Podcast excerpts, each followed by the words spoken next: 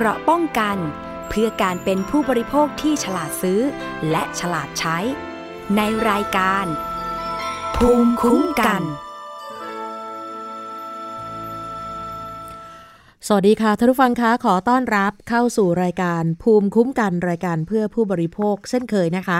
ดำเนินรายการโดยดิฉันศรีวิไลสมทรงนะคะท่านผู้ฟังคะวันนี้เป็นวันสำคัญนะคะ เนื่องในวันพฤหัสบดีที่ 16 มกราคม 2563 เป็นวันครูนะคะ ก็เป็นวันที่เด็ก ได้หยุดค่ะ แต่ว่าคุณครูบางท่านก็อาจจะไม่ได้หยุดนะคะ วันนี้อาจจะมีภารกิจที่ข้างค้างอยู่นะคะ แต่ว่ายังไงก็ตามก็ขอให้คุณครูทั่วประเทศไทยมีความสุขมาก ๆนะคะ โดยเฉพาะคุณครูที่ติดตามรับฟังรายการผ่านสถานีวิทยุในเครือR Radio วิทยาลัยอาชีวศึกษาทั้ง 142 สถานี แล้วก็สวัสดีทักทายท่านผู้ฟังที่ติดตามผ่านสถานีวิทยุชุมชนรวมทั้งหมด ทั่วประเทศนะคะที่เชื่อมโยงสัญญาณอยู่นะคะ ท่านผู้ฟังสามารถติดตามดาวน์โหลดรายการย้อนหลังที่เว็บไซต์ www.thaipbsradio.com และแอปพลิเคชัน Thai PBS Radio รวมถึงแฟนเพจด้วยนะคะ Thai PBS Radio Fan แล้วก็เบอร์โทรศัพท์ 02-7902666 นะคะ วันนี้มีการเตือนตั้งแต่เช้าแล้วนะคะ เกี่ยวกับการเฝ้าระวังค่าฝุ่นละออง PM 2.5 ที่บอกว่าจะเพิ่มสูงในวันนี้ 16 มกราคม เพราะว่าวันนี้ถือว่าเป็นวันที่อากาศปิดที่สุดในรอบหลายเดือนเลยนะคะ โดยเฉพาะช่วงเย็นๆ ที่จะมีการจราจรหนาแน่นค่ะ มีการเตือนออกมาจากกรมควบคุมมลพิษนะคะ ว่าค่าของฝุ่นนั้นเนี่ย เขาเรียกว่าพุ่งทะลุปอดจริง ๆ ค่ะ ซึ่งก็ต้องป้องกันตัวเองนะคะสำหรับท่านผู้ฟังหรือว่าใครที่มีความจำเป็นจะต้องออกนอกบ้านมีกิจกรรมกลางแจ้งอย่างนี้นะคะ ก็สามารถที่จะป้องกันตัวเองได้ โดยการสวมหน้ากากอนามัยนะคะ ก็ซื้อประเภท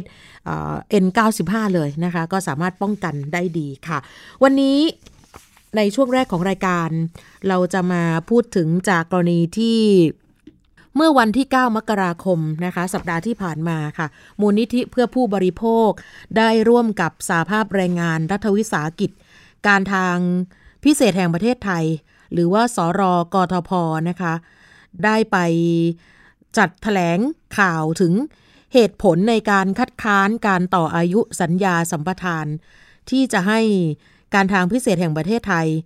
ก็คือบริษัท BM เนี่ยนะคะ ต่อไปอีก 15 ปี 8 เดือนค่ะ ซึ่งก็ให้เหตุผลว่า การคัดค้านที่ว่านี้เนี่ยรัฐจะเสียผลประโยชน์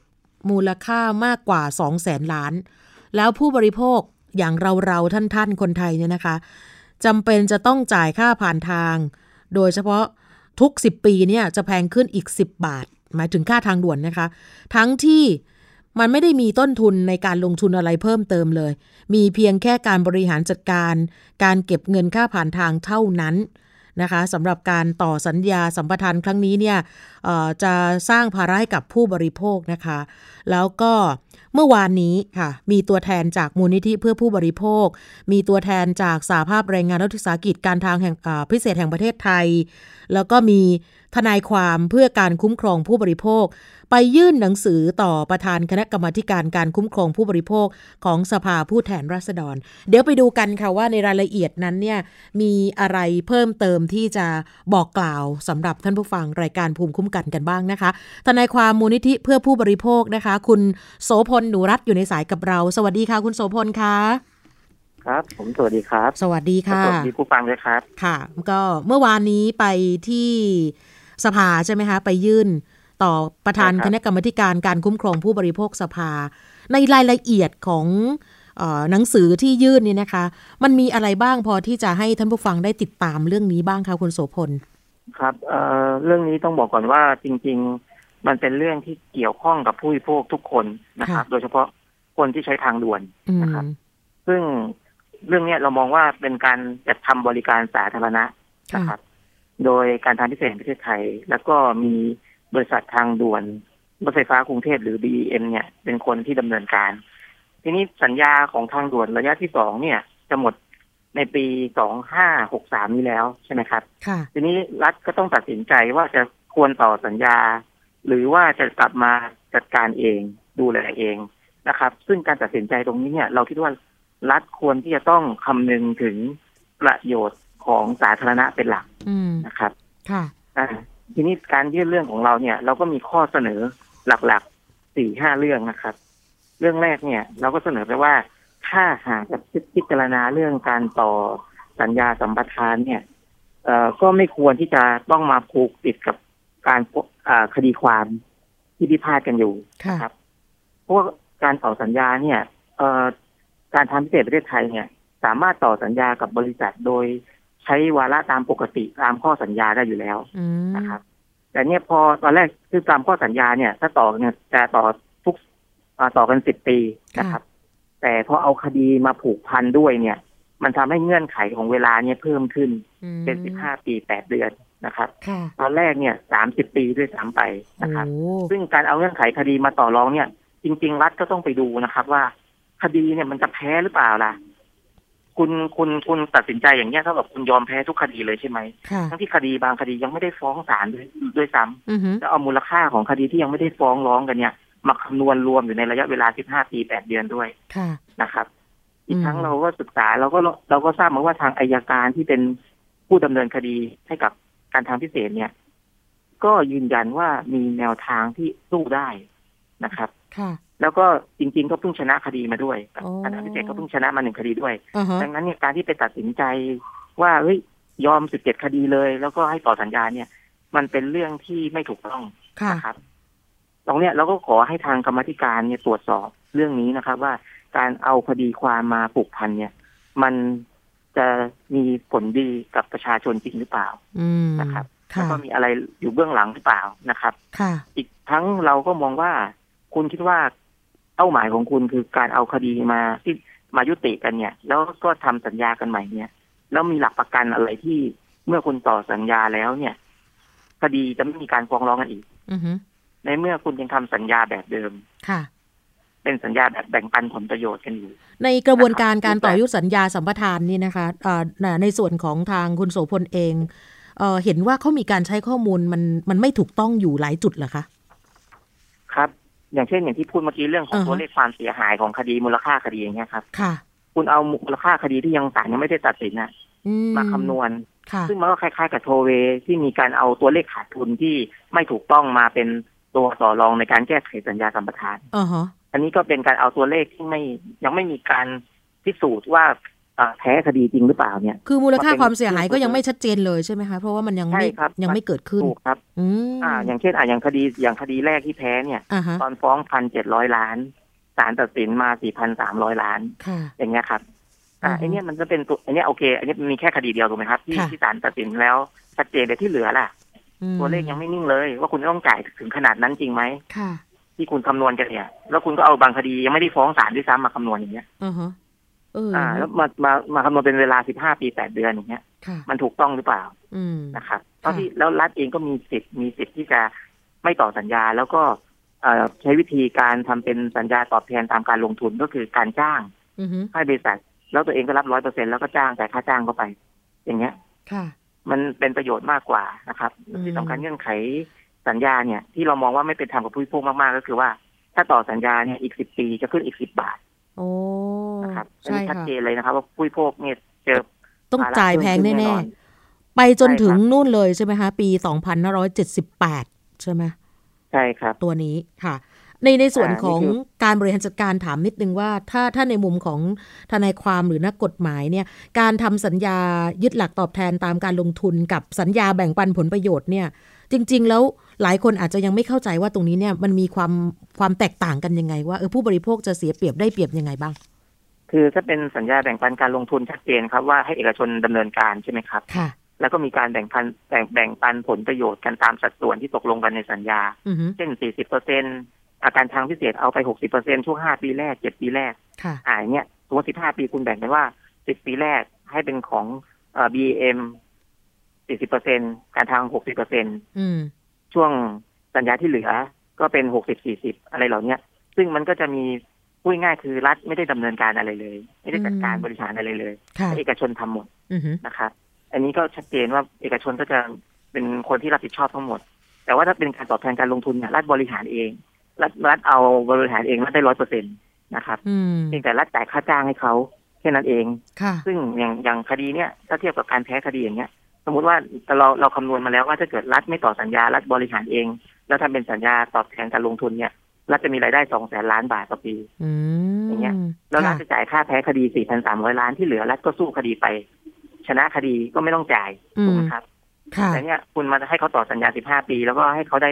ผลประโยชน์เนี่ยแทนที่รัฐจะเอามาเอาเอามาเข้าแผ่นดินนะครับเป็นประโยชน์ของประเทศชาติเนี่ยรัฐสามารถจัดการได้แล้วก็ผู้พวกเองก็อาจจะไม่ต้องจ่ายเพิ่มขึ้นด้วยนี่สำคัญเลยค่ะ นะครับ ถ้าไม่ต่อสัญญาเนี่ยรัฐจัดการเองผู้พวกก็ไม่ต้องจ่ายเพิ่มขึ้น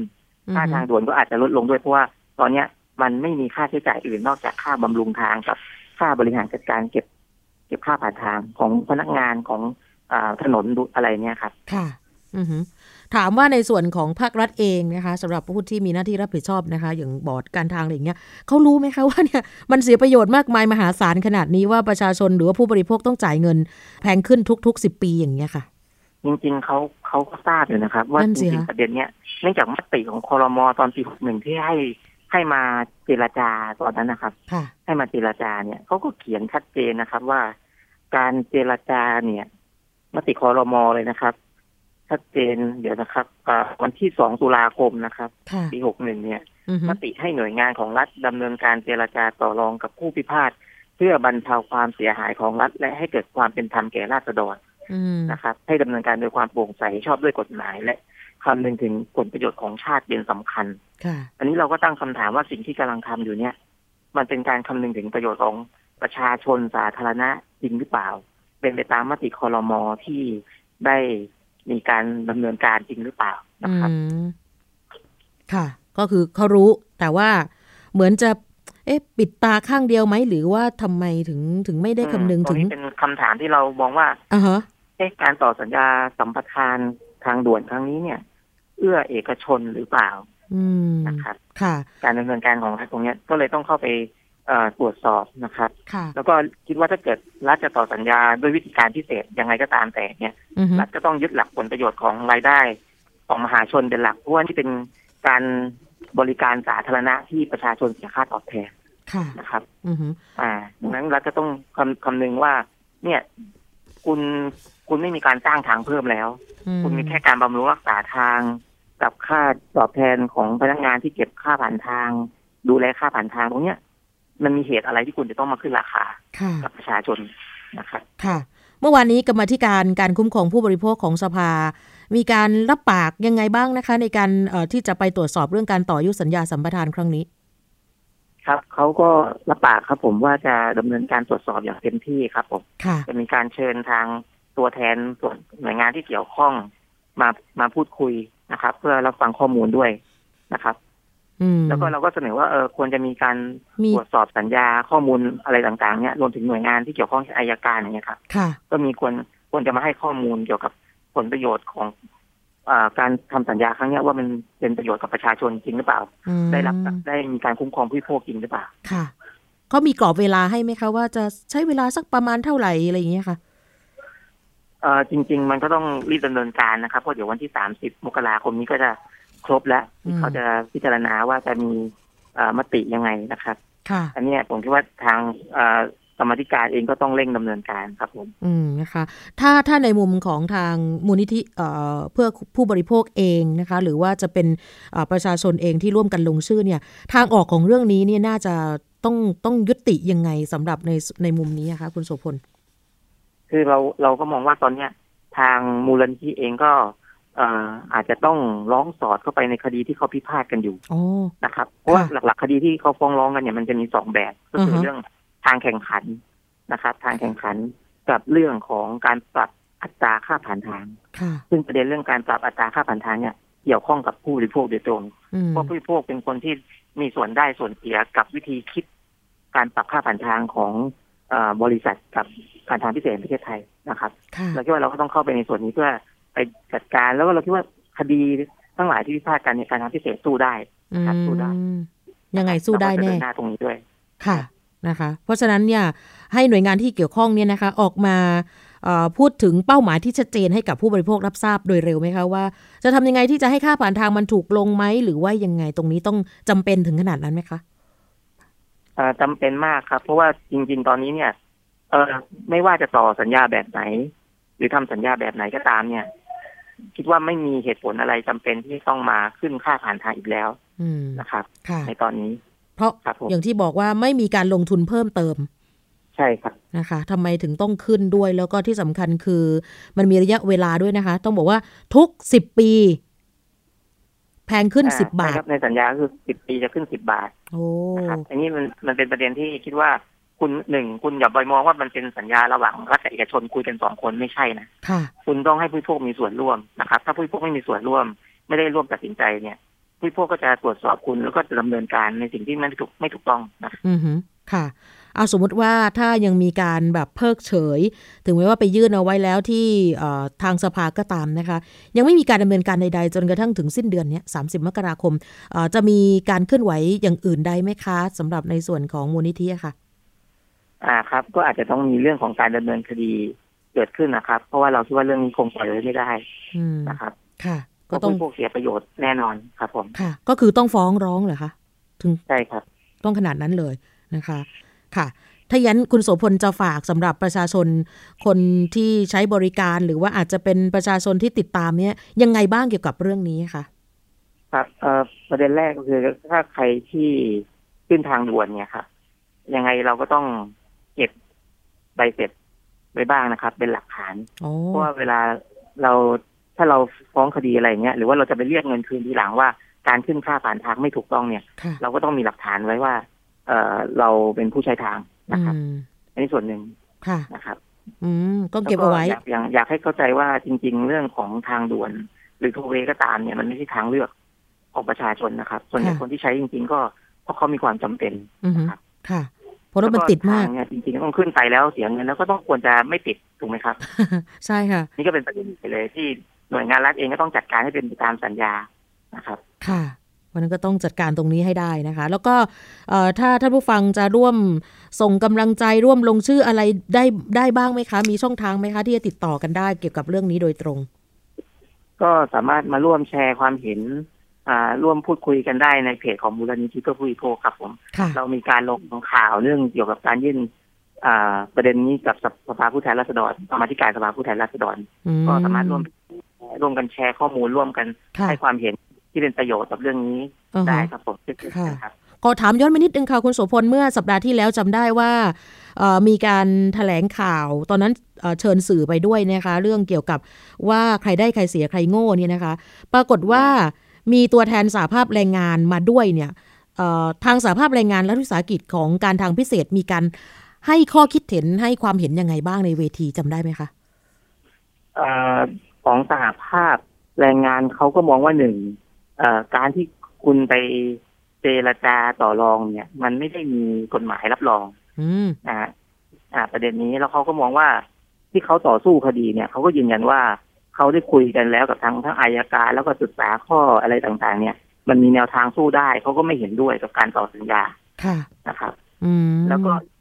เรื่องของสวัสดิการเจ้าหน้าที่นะฮะเพราะว่าถ้าเกิดเขาแพ้คดีเนี่ยหรือว่ายอมไปยอมแพ้คดีอย่างเงี้ย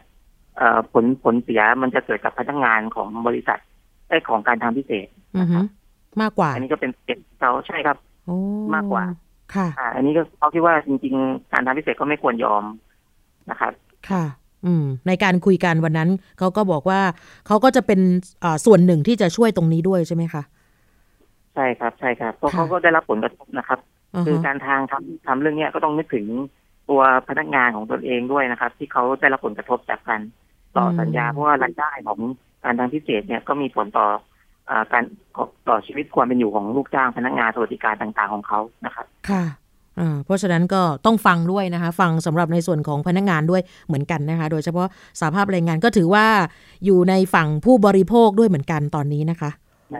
อืมค่ะ ได้ค่ะ วันนี้ขอบคุณมากค่ะ คุณโสพลคะที่มาให้รายละเอียดตรงนี้นะคะเดี๋ยวต้องรอติดตามวันที่สามสิบอีกครั้งหนึ่งใช่ไหมคะใช่ครับ รอติดตามข่าวครับว่าจะเป็นยังไงบ้างครับ ได้ค่ะ ขอบพระคุณค่ะ ครับ สวัสดีค่ะ คุณโสพลหนูรัตน์นะคะ ทนายความมูลนิธิเพื่อผู้บริโภคนะคะที่ร่วมกันกับทางสาภาพแรงงานและทุสาหกิจการทางพิเศษแห่งประเทศไทย แล้วก็ภาคประชาชนนะคะ ได้ถแถลงถึงเหตุผลในการคัดค้านการต่ออายุสัญญาสัมปทาน ให้ BEM ไปอีก 15 ปี 8 เดือน ซึ่งเหตุผลสำคัญเลยก็คือว่า รัฐจะต้องสูญเสีย ประโยชน์มากกว่า 2 0 0แสนล้าน แล้วผู้บริโภคจะต้องจ่ายเงินค่าผ่านทาง แพงขึ้น 10 บาททุก 10 ปี ทั้งที่ไม่มีต้นทุนในการลงทุนเพิ่ม มีเพียงแค่การบริหารจัดการเก็บเงินค่าผ่านทางเท่านั้นนะคะ แล้วก็เมื่อวานนี้ไปยื่นที่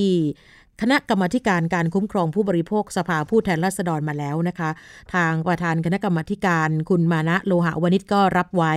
แล้วก็บอกว่าจะ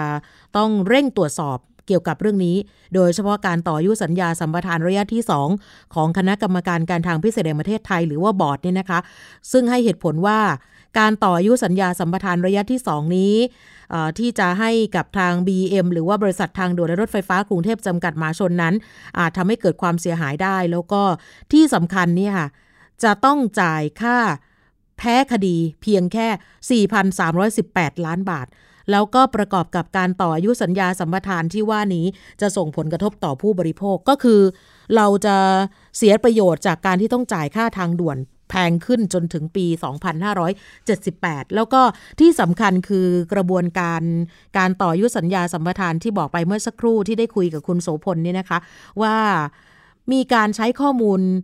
มูลค่าความเสียหายจากคดีที่ดูแล้วไม่ถูกต้องอะ่ะ ซึ่งทำให้รัฐเสียผลประโยชน์อย่างมาก เพราะว่าถ้าหากคิดมูลค่าจากคดีที่ยังไม่มีการฟ้องร้อง โดยนำเรื่องในอนาคตที่ยังไม่เกิดขึ้นมาเป็นมูลค่าความเสียหาย รวมถึงการพิจารณาคดีที่อาจจะแพ้ทุกคดี มาเป็นข้อมูลหลักประกัน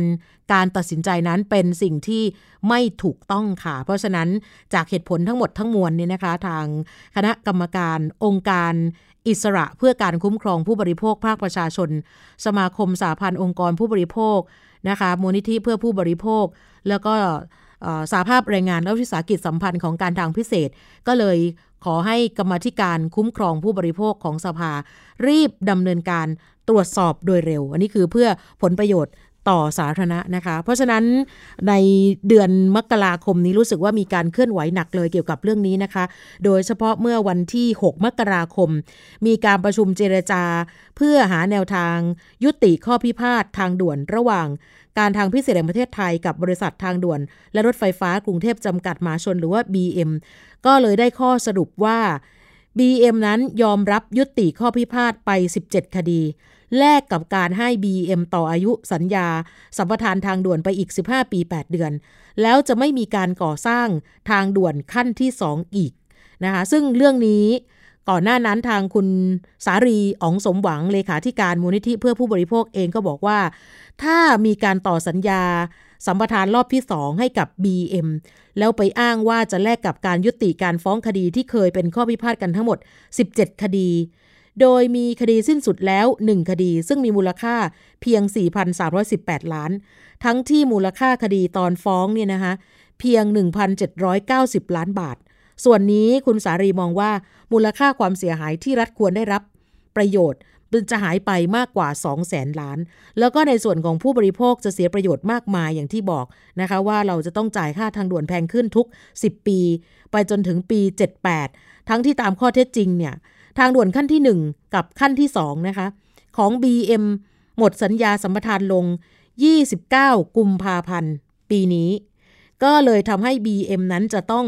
ส่งทรัพย์สินทั้งหลายทั้งหมดเนี่ยนะคะ คืนให้กับการทางพิเศษแห่งประเทศไทย เหลือค่าใช้จ่ายที่สำคัญมีเพียงค่าบำรุงทาง ก็คือบำรุงรักษาทางด่วน ค่าบริหารจัดการเก็บค่าผ่านทางเท่านั้น ส่วนการต่อสัญญาสัมปทานใหม่ ควรจะต่อด้วยวาระปกติค่ะ ไม่ควรจะไปผูกกับการฟ้องคดี หรือผนวกรวมกับการลงทุนโครงการทางด่วนอื่น ๆ ที่เกี่ยวข้อง เพราะว่าจะทำให้รัฐเสียหาย แล้วก็มีอำนาจอำนาจต่อรองน้อยลง หรือว่ารักษาผลประโยชน์สาธารณะได้จำกัด รวมถึงควรจะมีเป้าหมายทำให้ค่าผ่านทางด่วนถูกลง หรือว่าทำให้รัฐได้รับเงินมากขึ้นจากการดำเนินการครั้งนี้ เพราะฉะนั้นทางออกเรื่องนี้นอกจากว่า จะต้องยุติการต่อสัญญาสัมปทานทันทีแล้วนั้นเนี่ยนะคะ ก็ต้องมีเป้าหมายว่าให้ผู้บริโภคเนี่ยใช้ทางพิเศษในราคาที่ถูกลงไม่ใช่เพิ่มขึ้น ดังนั้นการก่อสร้างทางพิเศษ หรือว่ารถไฟฟ้าในอนาคตเนี่ยนะคะ ในมุมของคุณสาลีบอกว่า ควรจะต้องกำหนดว่าให้รัฐเป็นผู้ได้ประโยชน์จากค่าผ่านทางเอง ทั้งหมด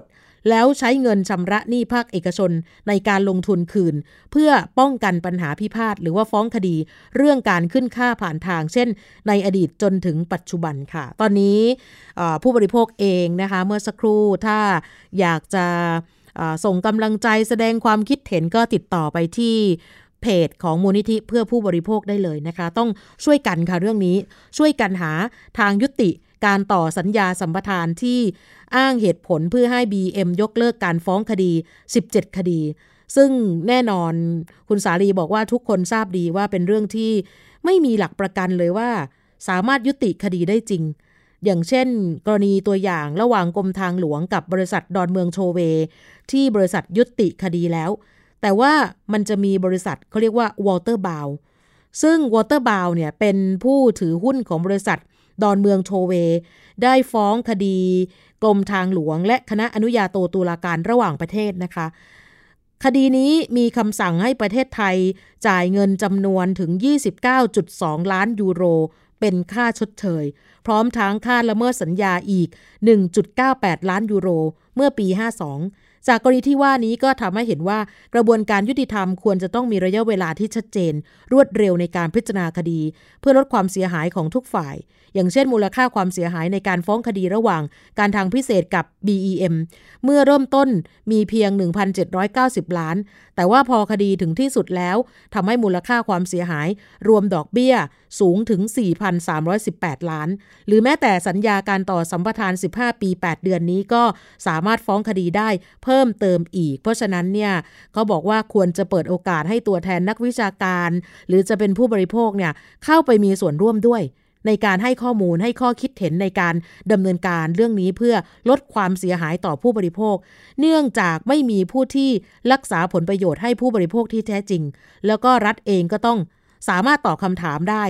แบบโปร่งใสด้วยนะคะ เอกชนก็ต้องโปร่งใสเหมือนกัน ก็คือต้องเปิดเผยสัญญาให้ประชาชนเข้าไปมีส่วนร่วมมากขึ้น แต่ว่าถ้าหากใช้วิธีการในการขยายสัญญาสัมปทาน ในลักษณะที่ผูกกับการฟ้องคดี หรือว่าผนวกกับการลงทุนโครงการทางด่วนอื่น ๆ ที่เกี่ยวข้อง ทั้งที่ในความเป็นจริงแล้วการขยายสัญญาสัมปทานใหม่เนี่ยต้องทำในวาระปกติซึ่งอาจจะมีปัญหาด้านกฎหมาย แล้วก็อาจจะสร้างบรรทัดฐานใหม่ในการทำสัญญาที่อาจไม่ชอบด้วยกฎหมาย เพื่อขยายเวลา นี่เป็นแนวทางที่น่าจะเอื้อประโยชน์ให้กับกลุ่มทุนในอนาคตได้ค่ะ เพราะฉะนั้นเนี่ยก็ลองติดตามนะคะเรื่องนี้ดูนะคะ การที่การทางพิเศษกับรัฐบาลเเหมือนกับว่าจะยอมเนี่ยนะคะ โดยไปเจรจายอมให้เอกชนต่อสัญญาอีก 15 ปี 8 เดือน เพื่อแลกกับการให้เอกชนถอนฟ้อง แล้วก็ไม่ต้องจ่ายเงินชดเชยคดีแรก 4,000 กว่าล้านนะคะ อันนี้อย่าลืมนะคะว่าการทางพิเศษยังต้องรับภาระหนี้ทางบัญชีอีกตั้ง 58,873 ล้าน แทนตัวเลขสมมุติว่า ถ้ารัฐแพ้คดีทั้งหมด ต้องจ่ายค่าชดเชยรวมดอกเบี้ยให้เอกชนอีก 137,000 ล้าน แล้วยังรัฐบาลยังต้องยอมให้เอกชนสามารถขึ้นค่าผ่านทางอีกนะคะจากกระเป๋าของคนที่ขึ้นทางด่วน 10 บาท ใน 10 ปี แล้วคูณด้วยจำนวนผู้ใช้ทางทั้งหมดในช่วงสัมปทานนะคะ ก็เอาเป็นว่าก่อนจะถึงวันที่ 30 มกราคมนี้นะคะ ก็ต้องติดตามว่ารัฐบาลจะตัดสินใจอย่างไร จะอนุมัติการต่อสัญญาสัมปทานหรือไม่ ก็เลยอยากจะให้หลาย ๆ ท่านนั้นเนี่ยไปดูว่าตัวเลขรายได้ที่การทางพิเศษ ซึ่งเป็นรัฐวิสาหกิจของประเทศจะได้ หรือจะเสียเพื่อประกอบการพิจารณาแล้วก็เพื่อเป็นข้อมูลให้กับทุกท่านที่เป็น หุ้นส่วนที่แท้จริงได้รับทราบค่ะ ลองเข้าไปดูในเพจของมูลนิธิเพื่อผู้บริโภคนะคะ เพราะว่ามีคำตอบอยู่นะคะ รู้สึกว่าจะเป็นอดีตสมาชิกวุฒิสภาคุณรสนาโตสิตรกูลนะคะนำตัวเลขนี้มาบอกนะคะว่ามีเท่าไหร่ คือถ้ามองในเชิงการบริหารจัดการ รัฐบาลไม่ควรต่อ ให้เอกชน เพราะว่ามันได้ไม่คุ้มเสีย แล้วก็เป็นการเสียค่าโง่แบบซ้ำซาก แถมยังจะทำให้ประชาชนแบกรับค่าทางด่วนอย่างไม่เป็นธรรมด้วย แต่ถ้าหากรัฐบาลต้องการให้เอกชนบริหารก็ควรทำสัญญาจ้างบริหารไปเลย รัฐบาลยังคงมีอำนาจในการกำหนดราคาค่าผ่านทางด้วยตัวเองนะคะ แล้วก็สิ่งที่ประชาชนผู้บริโภคสงสัยมาตลอดก็คือว่า ทำไมรัฐบาลที่มีอำนาจ เหนือเอกชน งบประมาณกับผู้เชี่ยวชาญทางกฎหมาย จึงมักทำสัญญา บกพร่องจนเกิดเหตุการณ์ลักษณะนี้เสมอ อีกทั้งในกรณีการต่อสัญญาสัมปทานทางด่วนขั้นที่ 2 ก็จะเป็นข้อพิสูจน์ว่า รัฐบาลคำนึงถึงผลได้ผลเสีย ต่อรายได้ของรัฐและผลประโยชน์ของประชาชนผู้ใช้ทางอย่างสมเหตุสมผลหรือไม่ต้องติดตามอีกครั้งหนึ่งนะคะ ในช่วงสิ้นเดือนมกราคมนี้ค่ะ เราจะพักกันสักครู่เดี๋ยวกลับมาช่วงหน้าค่ะ เกราะป้องกันเพื่อการเป็นผู้บริโภคที่ฉลาดซื้อ และฉลาดใช้ ในรายการ ภูมิคุ้มกัน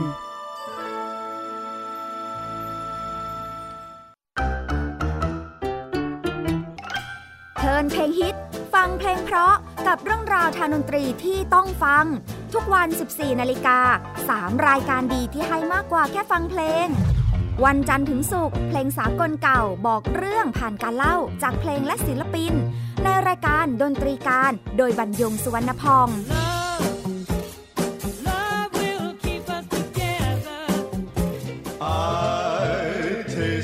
your sweet lips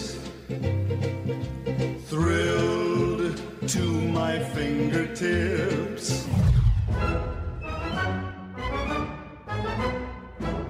วันเสาร์ชั่วโมงดนตรีและเพลงคลาสสิก ที่เล่าผ่านคนดนตรี ในรายการ Gen C and Classical Music โดยนัทถาควรขจร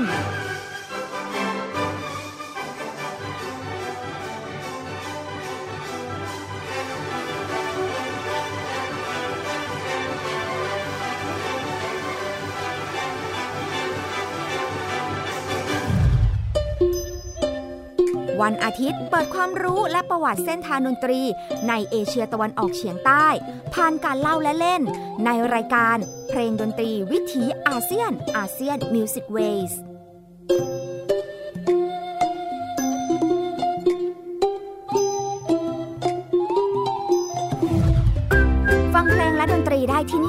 ย PBS ดิจิทัล Radio หรือทางออนไลน์ผ่านแอปพลิเคชันไทย PBS Radio และ w w w t h a i PBS Radio com ไทย PBS ดิจิทัล Radio สถานีวิทยุดิจิทัลจากไทย PBS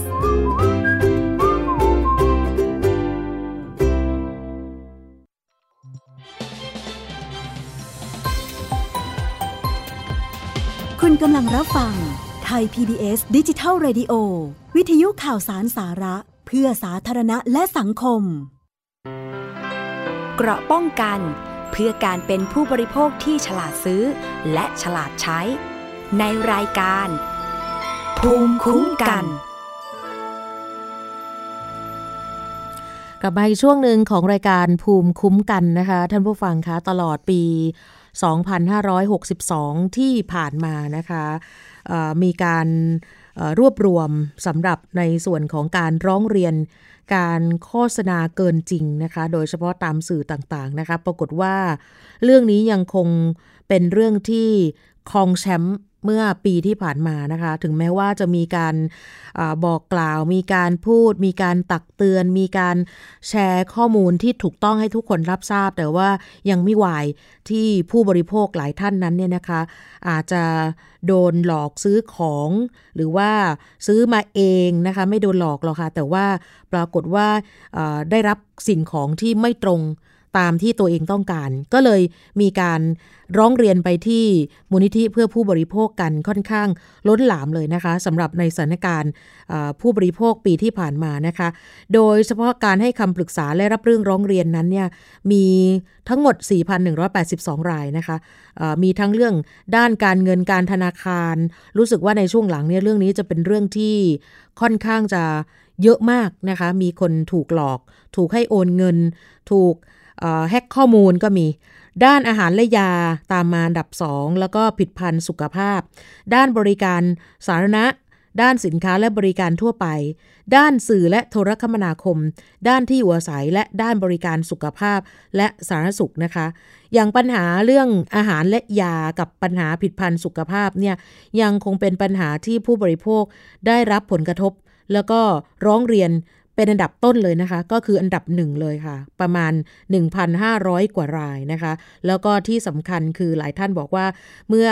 เจอแล้วเนี่ยบางคนบอกว่าไม่รู้จะทำยังไงดี เอาสมมุติว่ามีการซื้อสินค้าผ่าน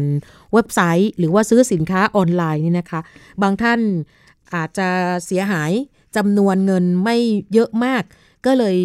ไม่รู้จะไปร้องเรียนยังไง ไม่รู้จะร้องเรียนกับใคร หรือบางท่านรู้ แต่คิดว่า เสียเวลาไม่เป็นประโยชน์ก็เลยเลือกที่จะเงียบไปนะคะ แต่ถ้าใครเจออย่านิ่งเงียบนะคะ ถึงแม้ว่าราคาของราคาค่าเสียหายจะไม่เยอะนะคะ ก็ต้องช่วยกันค่ะ ขอให้มีการรวบรวมหลักฐาน โดยเฉพาะใบสั่งซื้อสินค้า หรือว่าคำสั่งซื้อสินค้า รวมถึง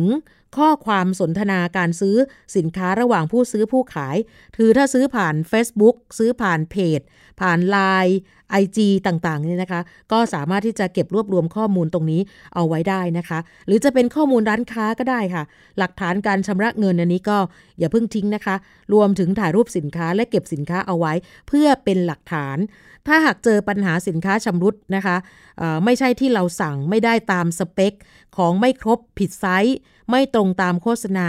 หรือที่เจอบ่อยก็คือ หมดอายุค่ะ คือตอนซื้อเนี่ยอาจจะไม่พบปัญหา แต่เมื่อใช้แล้วกลับเจอปัญหาที่ว่านี้ก็ดำเนินการอย่างที่บอกนะคะว่า ต้องรวบรวมหลักฐานให้มากที่สุดนะคะแล้วก็เก็บเอาไว้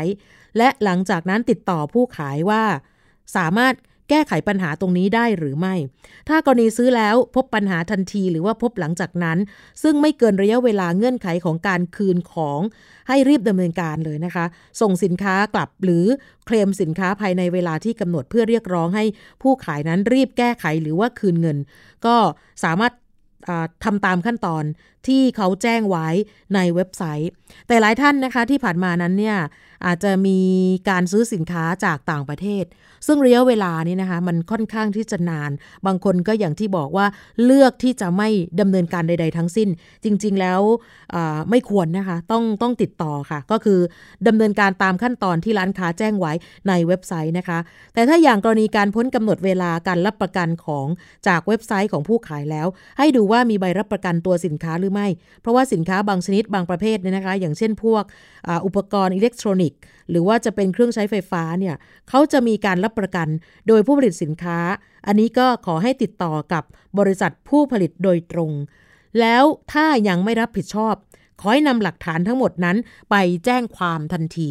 นะคะจะสถานีตำรวจที่ไหนก็ตามนะคะ อันนี้ก็เพื่อจะเป็นหลักฐานที่จะได้มีการร้องเรียนกันนะคะ โดยเฉพาะปัจจุบันมี สำนักงานพัฒนาธุรกรรมทางอิเล็กทรอนิกส์องค์การมหาชน หรือว่าสอพอทออเนี่ยนะคะเขาเปิดศูนย์รับเรื่องร้องเรียนปัญหาออนไลน์เอาไว้ ใครที่อยากจะแจ้งสายด่วนก็โทรไปที่ 1212 24 ชั่วโมงนะคะ 1212 หรือว่าโทรมาที่มูลนิธิเพื่อผู้บริโภคก็ได้นะคะ และสายด่วน สำนักงงานคณะกรรมการคุ้มครองผู้บริโภคสคบนี่แหละค่ะ 1166 ก็ได้นะคะ แล้วก็ถ้าเป็นเรื่องเกี่ยวกับยาผลิตภัณฑ์เพื่อสุขภาพ ก็ไปที่ออยรับเรื่องร้องเรียนเหมือนกันนะคะ อย่างเช่นพวกเครื่องสำอางไม่ได้มาตรฐานนะคะ ก็มีสายด่วน 1556 ค่ะ อย่าลืมนะคะการซื้อของออนไลน์ควรซื้อผ่านเว็บไซต์ที่มีการจดทะเบียนการค้ากับกรมการ พัฒนาธุรกิจการค้ากระทรวงพาณิชย์เท่านั้นนะคะ เพราะว่าบางท่านนั้นเนี่ยอาจจะยังไม่ทราบ แล้วก็สามารถตรวจสอบได้ว่าเว็บไซต์นี้มีการจดทะเบียนการค้ากับกรมพัฒนาธุรกิจการค้าหรือไม่เราก็เข้าไปที่เว็บไซต์ของกรมพัฒนาธุรกิจการค้า แล้วก็มีการตรวจสอบ จริง ๆ ช่องทางการตรวจสอบสำหรับผู้ประกอบการธุรกิจออนไลน์ ปัจจุบันนี้เนี่ยก็น่าจะมีหลายช่องทางนะคะ อยากให้ทุกคนนั้นเนี่ยให้ความสำคัญกับตรงนี้ ถ้าเจอปัญหาแล้วเราจะได้รู้สึกว่ามันมีทางออกนะคะอย่างเช่น มีการโฆษณาลดจริงจังลดทั้งปี วันนี้แค่วันเดียวซุปเปอร์เซลอะไรอย่างเงี้ยนะคะ บางบางท่านก็กลัวจะพลาดโอกาสอันสำคัญก็เลย พอซื้อปุ๊บก็เจอปัญหา เพราะฉะนั้นก็อย่านิ่งนอนใจเกี่ยวกับเรื่องนี้นะคะช่วงนี้เราจะไปคิดก่อนเชื่อกันกับอาจารย์ ดรแก้วกังสดานอัมภัยเช่นเคยนะคะ นักพิษวิทยาจะคุยกับคุณชนาทิพย์ไพรพงศ์ในตอนที่ชื่อว่า อร่อยเกินไปเสี่ยงหัวใจวายจริงหรือเชิญค่ะ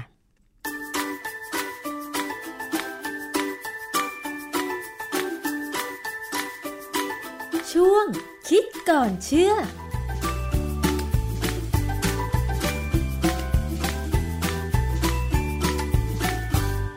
บกับช่วงคิดก่อนเชื่อกับดรแก้วกังสดานนภัยนักพิษวิทยากับดิฉันชนาทิพไพรพงศ์นะคะ วันนี้มาพูดเกี่ยวกับเรื่องของอาหารค่ะ ถ้าเกิดว่า อาหารอร่อยเนี่ยทำให้เรากินข้าวได้มากใช่ไหมคะ แล้วก็กินได้เยอะด้วย แต่ทีนี้ถ้าอร่อยเกินไป จะทำให้เราเสี่ยงต่อการเจ็บป่วยด้วยโรคต่างๆ ได้หรือไม่ อย่างเช่น เสี่ยงต่อโรคหัวใจวาย อันเนี้ยจริงหรือเปล่า อาจารย์แก้วคะเรื่องนี้เป็นยังไงคะครับ คือเวลาเราพูดถึงคำว่าอร่อยเนี่ยนะมันมักจะมีอีกคำตามมา คืออ้วนค่ะนะถ้าอ้วนเมื่อไหร่ก็จะเสี่ยงต่อหัวใจวาย อืม อันนี้เป็นเป็นสิ่งที่เขามักจะเจอกันนะนะอย่างเวลาหัวใจวายเนี่ย มันจะมีอาการหนึ่งซึ่งมักจะเกิดเป็นประจำคือ เกิดมีตะกรันไขมันบนผนังหลอดเลือด แล้วมันจะค่อยๆเพิ่มขึ้นเพิ่มขึ้น จนหลอดเลือดเนี่ยตีบพอตีบแล้วเนี่ยถ้ามันไปตีบถูกจังหวะเช่นไปตีบที่เส้นเลือดที่เลี้ยงหัวใจเลยเนี่ยนะหัวใจก็จะวายทำงานไม่ได้ค่ะหัวใจเนี่ยต้องเต้นอยู่ตลอดเวลาใช่ไหมการจะเต้นตลอดเวลาได้เนี่ย มันจะต้องมีเลือดไปเลี้ยงตลอดเวลาเหมือนกัน หัวใจเป็นบริเวณสูบฉีดเลือด แต่ก็จะต้องฉีดเข้าเส้นเลือดบางเส้นสองสามเส้นเนี่ยนะที่จะไปเลี้ยงหัวใจเอง เพราะฉะนั้นถ้าไอ้สองสามเส้นที่เลี้ยงหัวใจเนี่ย มันเกิดมีตะกรันของไขมันไปเกาะเนี่ย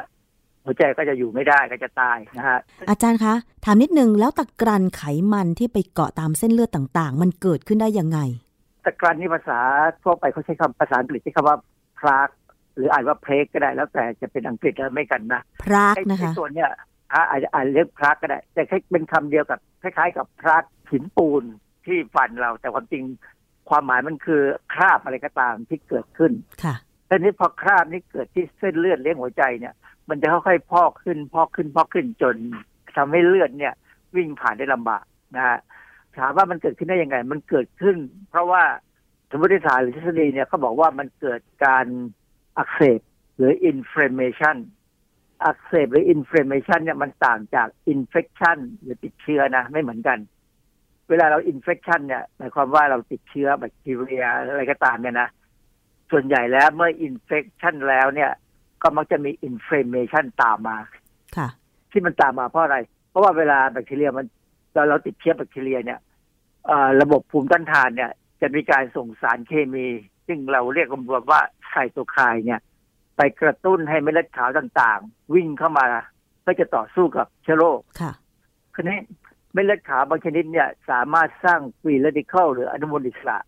เพื่อจะทำลายเซลล์ของแบคทีเรียได้ค่ะ แต่การทำลายเนี่ย มันจะเป็นการทำลายแบบ เต็มที่เลยและสะเปะสะปะพอสมควรทำให้บริเวณเซลล์รอบๆที่มีแบคทีเรียเข้าไปเกาะไปเข้าไปทำร้ายเราเนี่ยนะ ทำให้เซลล์บริเวณรอบๆมันเหมือนกับรอบสนามรบเนี่ย โดนกระสุนโดน free radical ไปด้วย ก็จะเกิดอาการตายอืมพอตายแล้วเนี่ย ก็จะเป็นลักษณะเป็นหนองเป็นอะไรก็ตาม มีบวมมีแดงเนี่ยคือเวลาเราถูกหนามตำเนี่ย เราจะรู้สึกใช่ไหมว่า เวลามันเกิดหนามตำแล้วมีติดเชื้อเป็นหนองเนี่ย อันนั้นแหละคืออินเฟ t ชันแล้วก็อินฟล m มชันตามมา ค่ะนะฮะก็คืออันนั้นคือตามผิวหนัง อนุมูลอิสระเนี่ยมันเข้าไปทำลายจุดยุทธศาสตร์ แต่ว่าบริเวณรอบๆ จุดยุทธศาสตร์นั้นเนี่ยก็โดนผลพลอยได้ไปด้วย ก็เลยทำให้เกิดการอักเสบอะไรขึ้นมาใช่ไหมคะอาจารย์ใช่ฮะคือทีนี้ถ้าเรากินอาหารบางอย่างเนี่ย อาหารบางอย่างนี่มันมันมีพลังงานสูง ส่วนใหญ่จะเป็นพวกอาหารพลังงานสูงนะพวกไขมันพวกคาร์โบไฮเดรตอะไรก็ตามถ้ากินมากเนี่ย ไขมันกับแป้งเนี่ย จะต้องถูกเอาไปใช้สร้าง สารให้พลังงาน ซึ่งกระบวนการผลิตเนี่ย จะมีการส่งผ่านอิเล็กตรอนสูงมากค่ะและอิเล็กตรอนที่มีการส่งผ่านในการผลิตพลังงานเนี่ย อาจจะหลุดไปกระทบกับผนังเซลล์ของไม่ว่าจะเป็นเซลล์ตรงไหนก็ตามเนี่ยทำให้เกิดความเสียหาย ถ้าบริเวณนั้นเป็นบริเวณผนังหลอดเลือดเลี้ยงหัวใจ บริเวณนั้นก็จะเสียหายพอเริ่มเสียหายเนี่ย มันจะเกิดความขรุขระค่ะ ทีนี้พอเกิดความขรุขระเนี่ยเวลาเลือดวิ่งวิ่งไหลไปเนี่ย ในเลือดเนี่ยมันจะมีอะไรเต็มไปหมดเลย ทั้งเม็ดเลือด ทั้งไขมันทั้งโปรตีนของเหลววิ่งผ่านท่ออะไรก็ตามที่ขรุขระเนี่ย มันจะเริ่มมีการตกตะกอนอืมเป็นตะกรันไม่ไม่รู้ว่าชนาทิพย์เคยได้ยินไหมว่า ท่อน้ำประปาสมัยโบราณเนี่ยนะที่มันเป็นท่อตะกั่วท่อเหล็กท่อเหล็กเคลือบตะกั่วจะเป็นแบบนั้นแหละแล้วมันก็เป็นสนิมได้ใช่ไหมค่ะพอท่อเป็นสนิมปั๊บเนี่ยมันก็จะเริ่มมีการ เกาะของตะกอนหินปูนของอะไรกระจายเป็นตะกรันจนท่อเนี่ย มันก็จะตัน หลังๆ เราก็เลยใช้ท่อพลาสติกแบบใหม่กัน ซึ่งโอกาสเกิดตะกรันจะน้อยลงนะถามว่าอาหารที่ว่าอร่อยเกินไปและทำให้เสี่ยงต่อหัวใจวาย เพราะว่าเส้นเลือดหัวใจเนี่ยมันมีตะกรันเนี่ยผมยกตัวอย่างให้ง่ายๆเนื้อโกเบรู้จักใช่ไหมเนื้อโกเบเป็นไงรู้จักค่ะนะเพราะว่าไอ้เนื้อโกเบเนี่ย คือความจริงมันมันก็คล้ายๆเนื้อของประเทศอื่นเหมือนกันที่เขาว่าอร่อยอร่อยนะคือเนื้อพวกเนี้ยจะมีไขมันแทรกในเนื้อแดงค่ะ ถ้าเราซื้อเนื้อสันมาธรรมดาเนี่ย มันก็จะเป็นเนื้อสีแดงๆธรรมดา แต่ถ้าเป็นเนื้อสันหรือเนื้อโกเบ ซึ่งเป็นเป็นอีกส่วนหนึ่งไม่ใช่เนื้อส่วนที่เป็นสันในสันนอกอะเป็นส่วนที่เป็นเนื้อที่เขาที่เขาจะมีไขมันเต็มไปหมดจนมีลักษณะเหมือนลายหินอ่อนน่ะเนื้อพวกเนี้ยจะมีไขมันสูง แต่ไขมันพวกนั้นจะเป็นไขมัน ไม่อิ่มตัวนะส่วนใหญ่เพราะว่าเวลาเขาเลี้ยงวัวประเภทจะกินเนื้อให้อร่อยแบบเนี้ยเขาจะให้มันกินธัญพืช เช่นข้าวโพดข้าวโพดเนี่ยเป็นแหล่งของไขมันไม่อิ่มตัวใช่ไหมเออหรืออาจจะกินต้นข้าวอ่อน ต้นข้าวอ่อนนี่ก็คือเป็นพืชหรือเป็นมันคล้ายๆหญ้าอ่อนแต่ว่ามันมีคุณภาพดีกว่าหญ้าธรรมดา อะไรเงี้ยนะแล้วจากนั้นวัวพวกนี้ก็จะถูกอาบน้ำให้ฟังเพลงก็มี แล้วก็นวดตัวเวลาหกเจ็ดครั้ง ให้กินเบียร์เวลาหกเจ็ดขวดค่ะเขาบอกการที่มันกินเบียร์กินไวน์เนี่ยหรือว่ากินสาเกเนี่ยนะทำให้วัวเนี่ยมันสงบ มันก็เลยกลายเป็นวัวที่มีความสุขเลี้ยงไปมันก็โตแบบมีความสุขแล้วมันก็ตายอย่างมีความสุขไม่รู้ว่าจะตายมีความสุขจริงหรือเปล่านะแต่คนที่กินเนื้อมันเนี่ยมีความสุขได้ใช่ไหมแต่ว่าอย่างที่พูดแล้วว่าไขมันมันสูงไขมันอะ ไม่ใช่ไม่ว่าจะอิ่มตัวหรือไม่อิ่มตัวยังไงยังไงถ้ากินเกินก็อ้วนค่ะ ไขมันเนี่ยไม่ว่าจะอิ่มตัวหรือไม่อิ่มตัวเนี่ย ถ้ากินมากเกินไป จะอ้วนค่ะแน่ๆนะฮะเหตุผลก็เพราะว่าถึงแม้เรากินไขมันไม่อิ่มตัวเนี่ย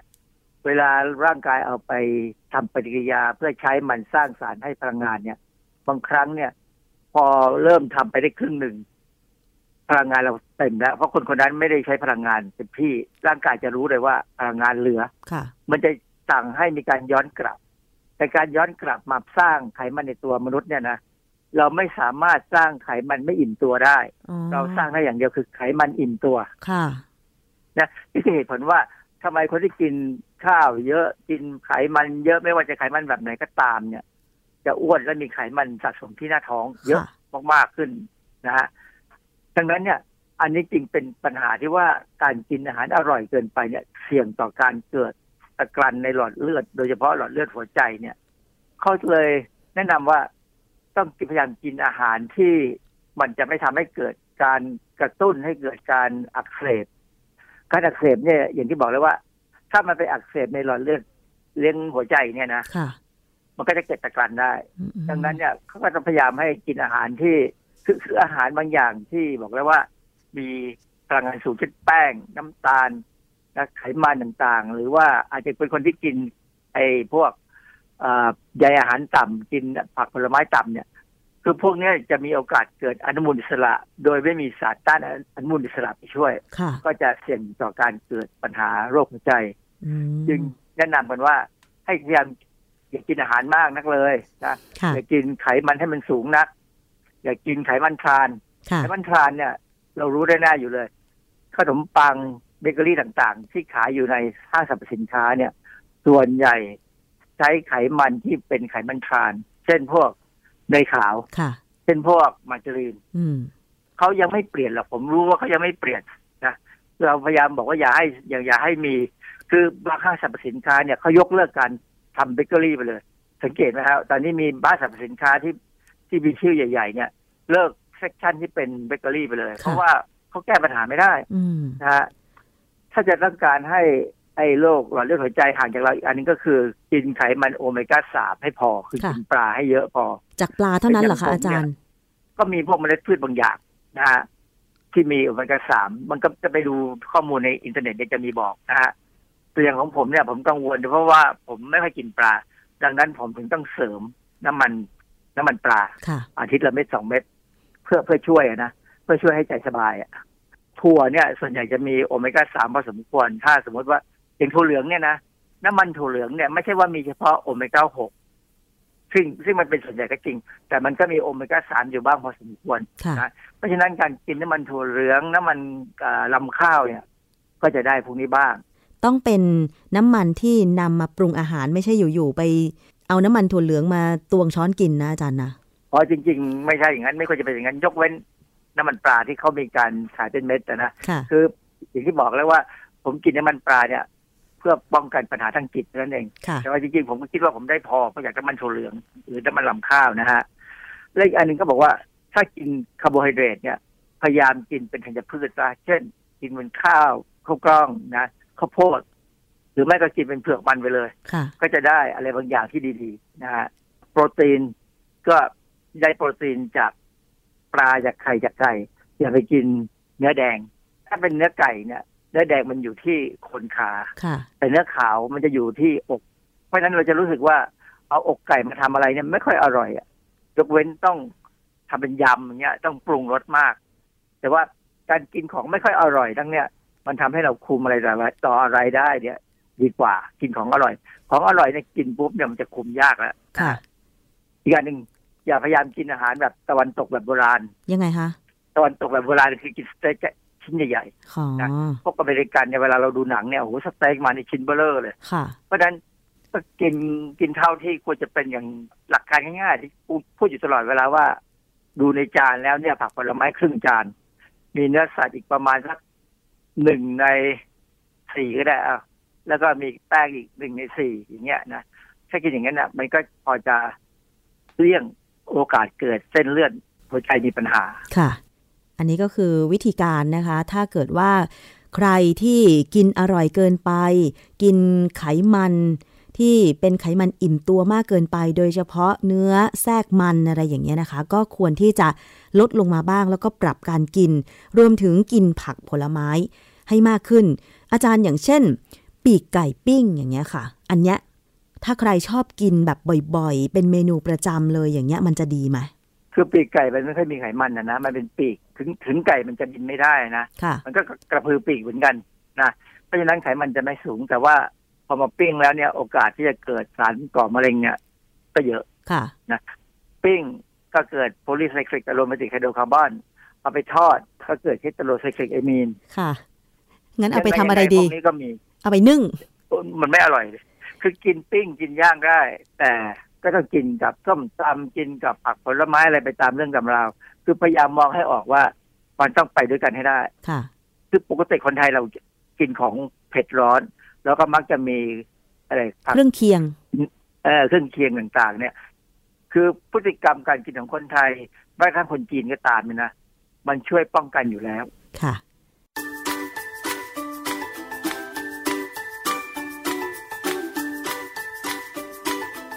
ง คิดก่อนเชื่อ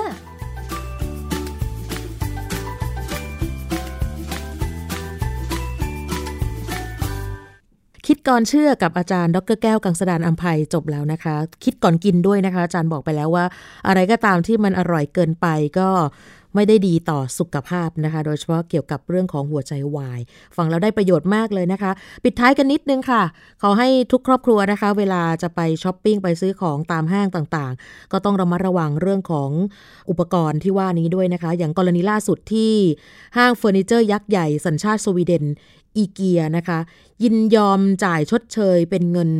ราว 46 ล้านดอลลาร์หรือประมาณ 1,300 ล้านบาท ให้กับครอบครัวของเด็กคนหนึ่งที่เสียชีวิตจากกรณีถูกตู้ลิ้นชักล้มทับนะคะ เขาบอกว่าตู้ลิ้นชักดังกล่าวมีน้ำหนักประมาณ 32 กิโลกรัม ตู้รุ่นนี้เคยถูกเรียกคืน 1 ปีก่อนหน้านั้น สืบเนื่องมาจากมีความกังวลด้านความปลอดภัยนั่นแหละค่ะเพราะว่าเคยมีเด็กคนอื่น ๆ เสียชีวิตไปแล้ว 3 คน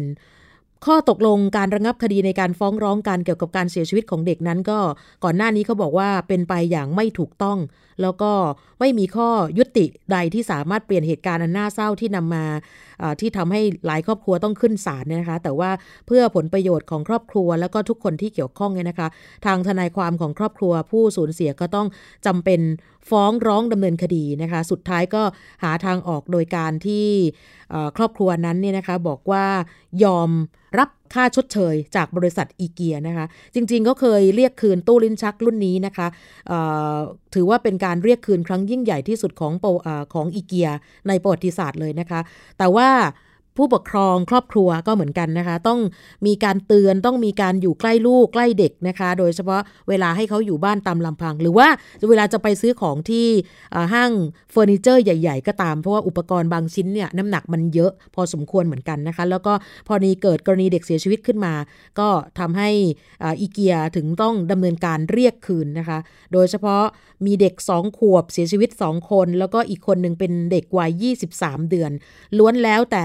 ถูกตู้ลิ้นชักล้มทับเสียชีวิตนะคะ สุดท้ายก็ต้องรับผิดชอบด้วยการจ่ายเงินชดเชยนั่นเองค่ะ หมดเวลาแล้วนะคะสำหรับวันนี้ในรายการภูมิคุ้มกันของเรานะคะ สามารถติดตามได้ในทุกวันจันทร์ถึงศุกร์11นาฬิกาถึงเที่ยง วันนี้สวัสดีค่ะ ติดตามรับฟังรายการย้อนหลังได้ที่เว็บไซต์และแอปพลิเคชันไทย PBS Radio ไทย PBS ดิจิทัล Radio